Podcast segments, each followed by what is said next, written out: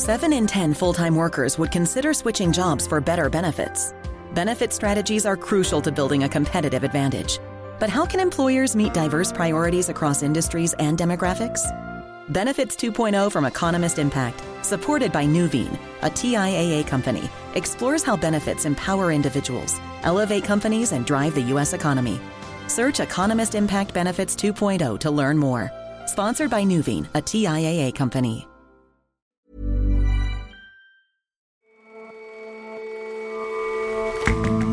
Hello and welcome to The Intelligence from The Economist. In New York, I'm John Fasman. And in London, I'm Jason Palmer. Every weekday, we provide a fresh perspective on the events shaping your world. For years, the Rikers Debate Project has taught debating skills to inmates in New York City's biggest jail.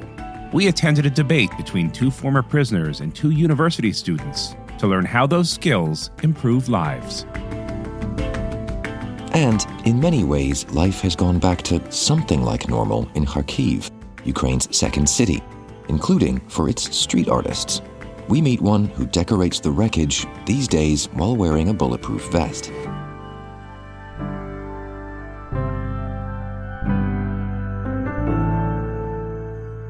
First up, though,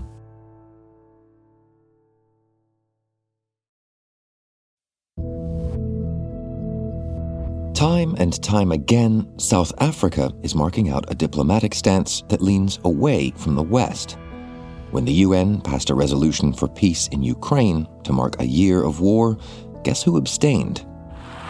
The assembly broke out in applause when the final tallies were in 141 countries in favour, 7 against, and 32 abstentions, including from South Africa. South Africa faces a difficult balancing act. As a non aligned country, it needs to keep on friendly terms with both Russia and the West alike. But recently, it seems as though the balancing act is getting more unbalanced. South Africa is drifting diplomatically towards Russia and China. John McDermott is The Economist's chief Africa correspondent. That drift is posing increasingly difficult questions for the West over how to respond. And what do you mean by drifting? What's changing? Well, Jason, let's talk about some nautical shenanigans. Late last year, there were a couple of incidents that worried Western diplomats. The first was a ship owned by a sanctioned Russian tycoon that seemed to be heading towards Cape Town. Ultimately, it diverted. But another ship, also under Western sanctions, did dock at a South African naval base in December. That ship, known as the Lady R, at the very least offloaded some weapons ordered by the South African government, and some in the diplomatic community fear that weapons may have gone from South Africa onto the ship, perhaps to Russia, and who knows from there. The South African Defense Ministry says ammunition was only offloaded nothing was unloaded, but there are still many questions, and it's an incident that has upset a lot of people in Pretoria, South Africa's capital. And if those two incidents on the high seas were not enough, then in February, there were 10 days worth of naval exercises hosted by South Africa with the Russian and Chinese navies. And what has the relationship between South Africa and Russia and China been before now? I think it's important to parse a couple of things. The first is the relations with Russia and China. Most South Africans and most diplomats from the West can understand why South Africa, like any African country, would have a close relationship with China. South Africa sources more imports from China than any other country. It's a source of foreign direct investment. And since 2010, it's been South Africa's key sponsor within the BRICS group. It actually ensured that the BRIC group became the BRICS group, which is this block of emerging markets. And South Africa is by far the smallest of that posse, which also includes Brazil, Russia, India, and China. And China's sponsorship of South Africa means that Pretoria has a seat at a bigger table than it otherwise would. Okay, that's the rationale as regards China. What about as regards Russia? Russia is a different case. It's far less clear what Russia offers materially to South Africa as a whole, but it does have a long history with the ANC. The Soviet Union, which also, of course, included Ukraine, supported the anti apartheid struggle. And there were specific Russian businessmen that had donated money to the ANC.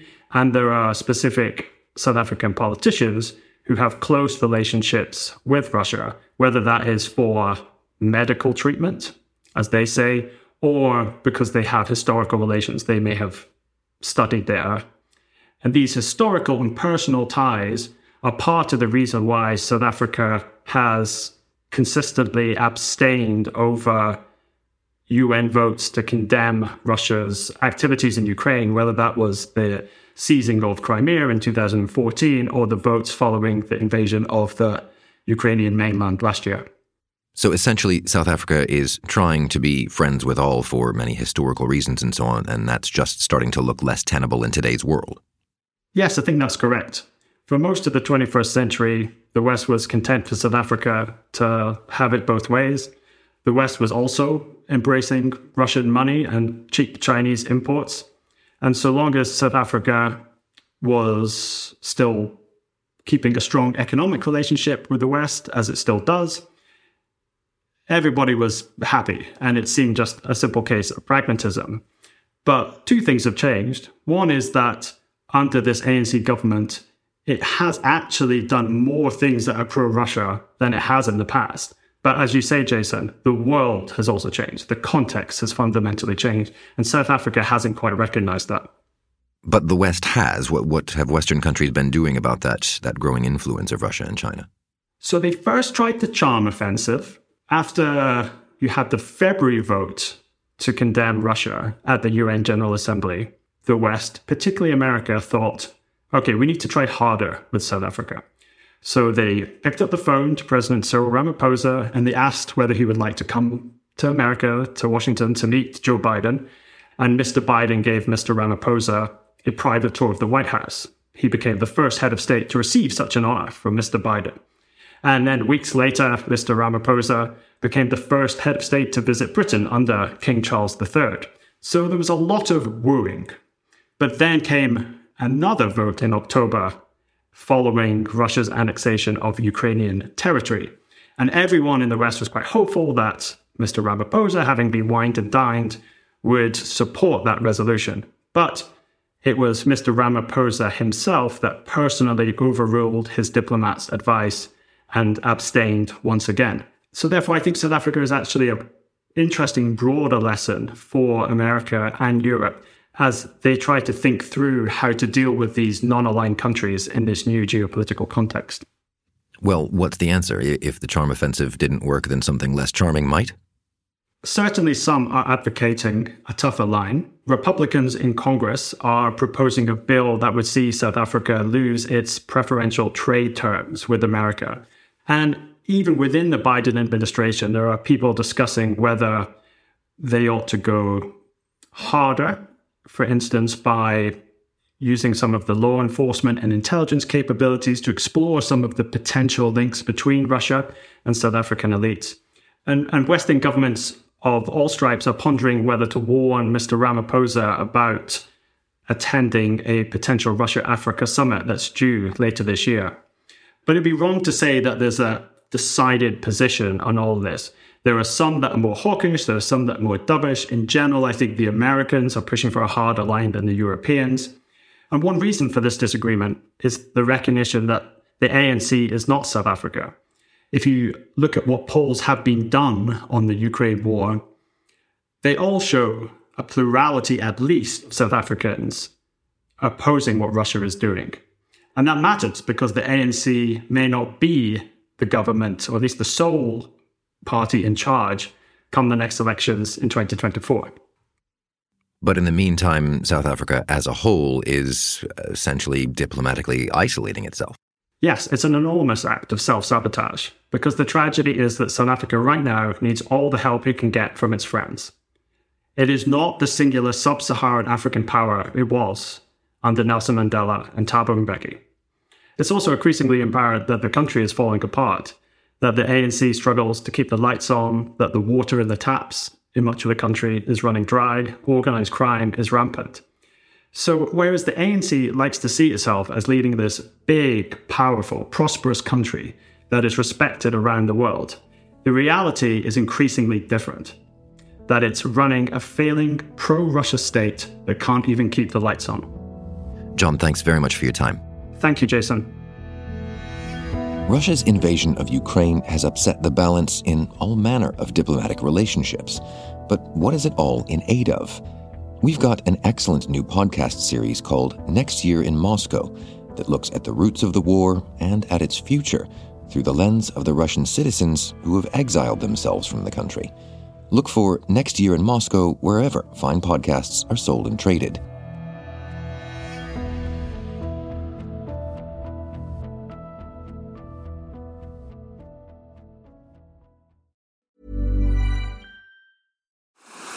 What's next in innovation?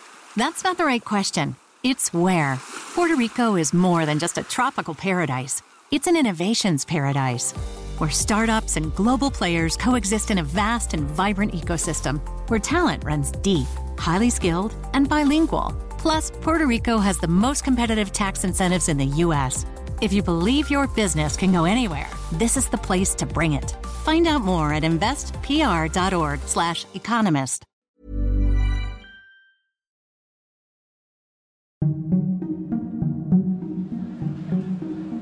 couple of weeks ago, I spent a Monday evening at Columbia, an Ivy League university in Upper Manhattan, watching a competitive debate. The leader of opposition's first point proposes that cash bail or cashless inherently is worse to public safety. However, we on side government disagree. The format is familiar to thousands of American high school and college students.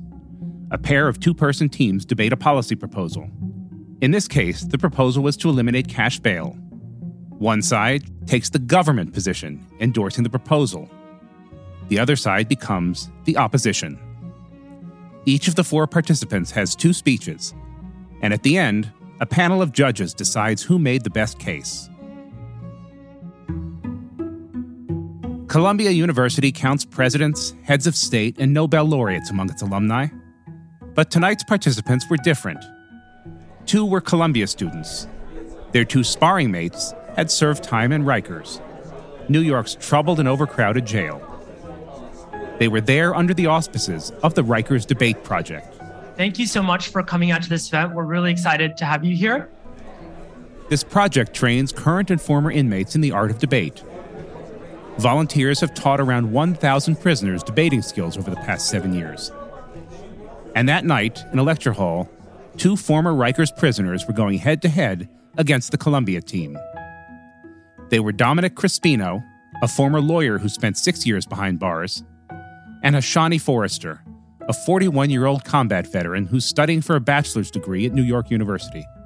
Uh, they came down and they offered their services. You know, they were very great to us. You know, uh, teach us debating skills.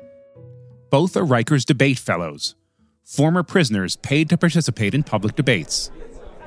And tonight, in this Columbia auditorium, it was time for them to show off their skills.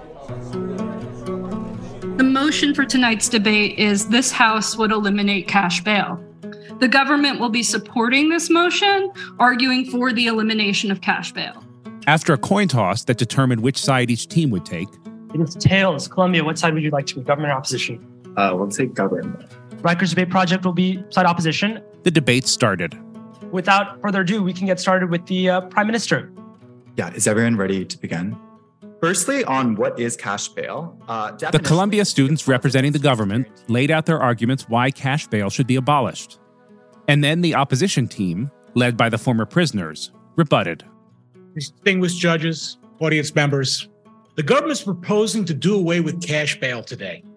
In support of this, they have offered criticisms of the current bail system, but these show only problems that can be reformed, not problems inherent in the nature cash bail. Coaching the two former Rikers prisoners was Camilla Broderick.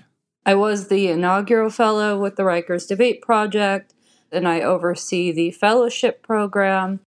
Camilla is currently pursuing a master's degree in social work at Columbia, but she learned her debating skills at Rikers. I served a 8-month sentence on Rikers Island. I was a heroin addict Um, I had been a heroin addict since I was 18. And like many people battling addictions, she had run ins with the law. Her first was opening up bank accounts for her drug dealer. He would give me drugs for opening them up, like a very minuscule amount, like $50 worth. It turns out these accounts helped him steal money through identity theft. And so I was charged with grand larceny for that. Plus, she once sold a small bag of heroin to an undercover cop. So that landed me with two felonies that got me a year, a city year. And so she was sent to Rikers. When I first got there, I was actually in the psychiatric unit and they put me on suicide watch. You don't get a blanket, you don't get a sheet, you don't get a book, you don't get anything. And I'd never been to jail before, so I was scared. But two months into her imprisonment, after being transferred out of the psychiatric unit, an officer came up and mentioned that there would soon be a debate class held. And I was like, okay, I'll give this a try. Camilla can't remember the debate topic for that first day, but she took to it right away. She liked the challenge of seeing things from different perspectives. She also found that debates' demands to frame issues logically and speak persuasively helped her in other aspects of her life. But a big part of why she loved the debate program was simply because it gave her some positive reinforcement and connection at a vulnerable time. The volunteers that came, they came every week, and I know this isn't central to debate, but to have these volunteers care about you and ask you how you're doing, it really, really means a lot when you're isolated from the world. Now that she's become a debate coach for others, she sees how it helps them. I get so many messages from people after a debate like, oh, when are we going to do that again? I want to keep practicing. I want to keep doing this. They really like it and it really improves both their logical thinking skills, but I think most importantly, their confidence and their ability to speak. Take, for example, Hashani, one of the Rikers Debate Project fellows who was debating that night. My name is Hashani Forrester, 41 years of age. Debating, it gives you public speaking skills, period. It gives you confidence. Skills that you could see in action from both Hashani and Dominic that night in the auditorium. Thank you very much. I'm honored to be here tonight. I would first like to address some of the issues that the government brought up. We agree that low income people and people of color sometimes are affected by cash bail. However, you can't lay the problems in the criminal justice system at the feet of cash bail. If you're looking to reform the system, the function of bail is to return to court. Camilla argues that the Rikers Debate Project doesn't just teach beneficial skills, but also that its fellowship program is invaluable for those leaving jail. You can't just leave people to kind of rot in cells and give them nothing and then expect that they'll be able to transition outside into a world that already marks them second class citizens and expect that they'll just be fine. That's not how it works. Everyone wants to get out of prison, but for many, the immediate post release period is risky. People can fall back into bad habits. They can overdose or get sent back. The fellowship was crucial for Camilla at this time. After just getting out, not really knowing what I was going to do, like whether I was going to go back to using drugs, it gave me structure, it gave me something to do and something to be part of. And then I reapplied to my college to get back in, and now I have a very, very structured life. After the debate, it was time for the judges to convene and decide who won. In the end, in a tight 6 to 5 vote, Dominic and Hashani narrowly lost to their Columbia opponents. But they both seemed to take it in stride. It's nice, and everybody's is great. You meet some interesting people. I'm here, second debate, so looking forward to the next one. Camilla understands why some might question the usefulness of teaching debating to people who are incarcerated. I can understand that argument. You know, why would they need to ever know this skill? But that's, to me, not the important part of it. It's why would they need to learn how to speak and speak confidently? You know, these are very basic skills that a lot of people lack. And although something like debate might seem abstract, like how is this going to help us with recidivism? Um, it does. She was focused on coaching Hashani and Dominic these past couple of months. And now they're in the process of selecting new fellows. And maybe in the next debate, that next round of fellows will come out on top. You know, sky's the limit.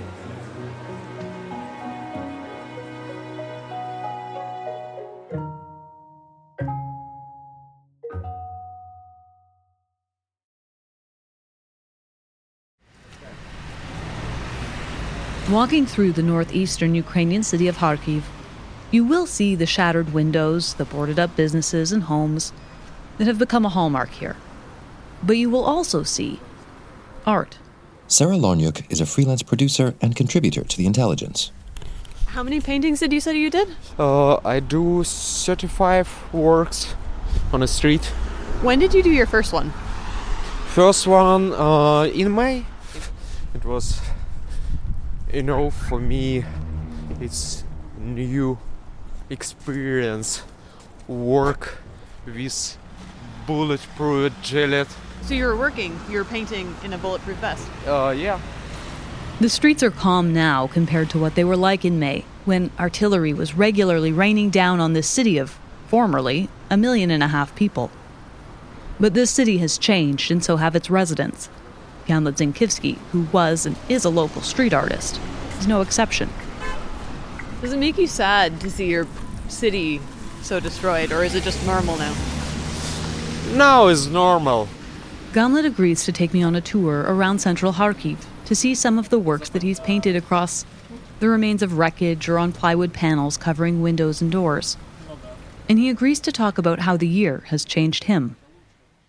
A lot of people change. Not everyone.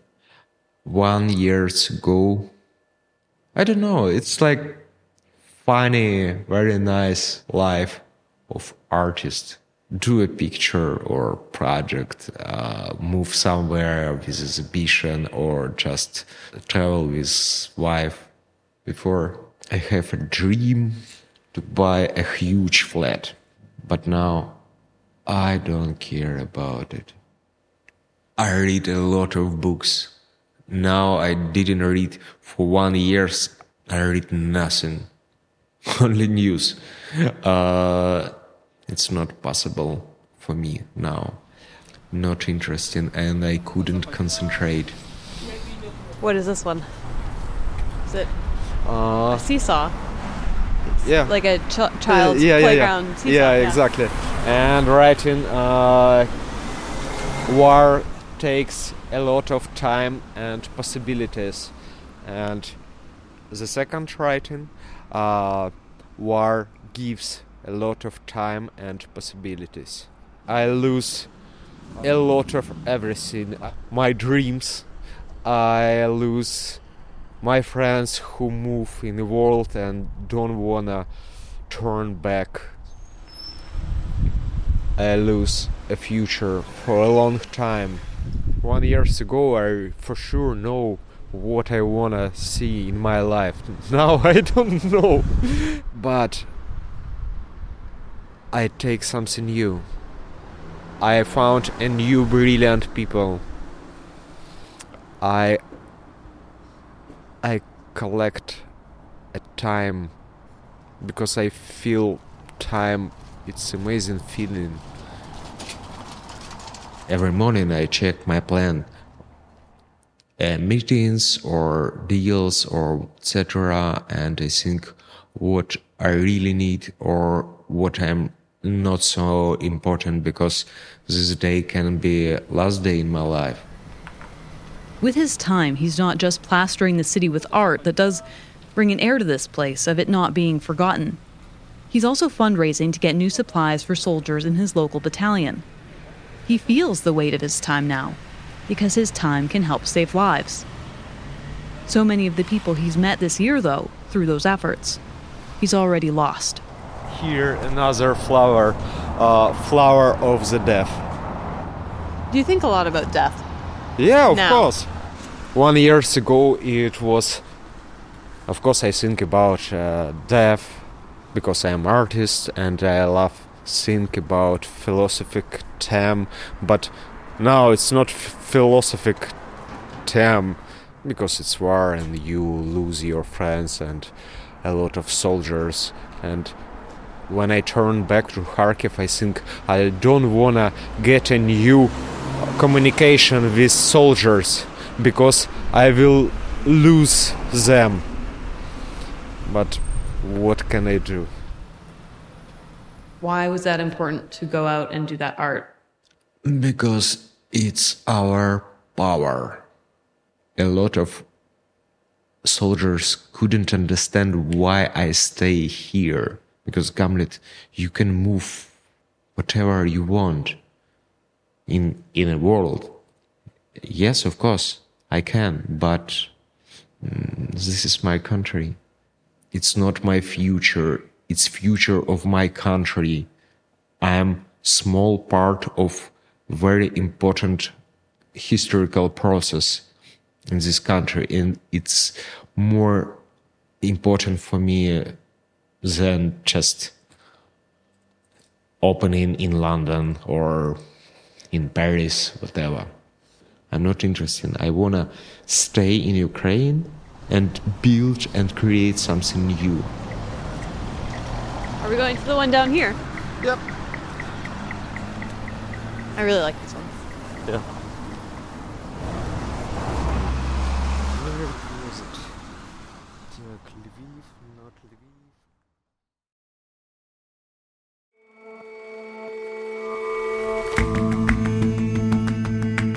That's all for this episode of The Intelligence. Let us know what you think of the show. You can get in touch at podcasts at economist.com. And you can subscribe to The Economist at economist.com slash intelligence offer. The link is in the show notes. We'll see you back here tomorrow.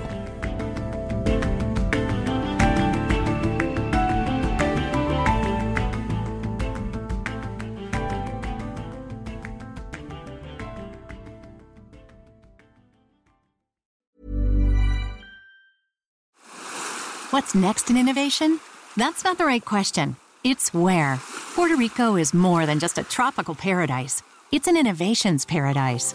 Where startups and global players coexist in a vast and vibrant ecosystem, where talent runs deep, highly skilled, and bilingual. Plus, Puerto Rico has the most competitive tax incentives in the U.S. If you believe your business can go anywhere, this is the place to bring it. Find out more at investpr.org/economist.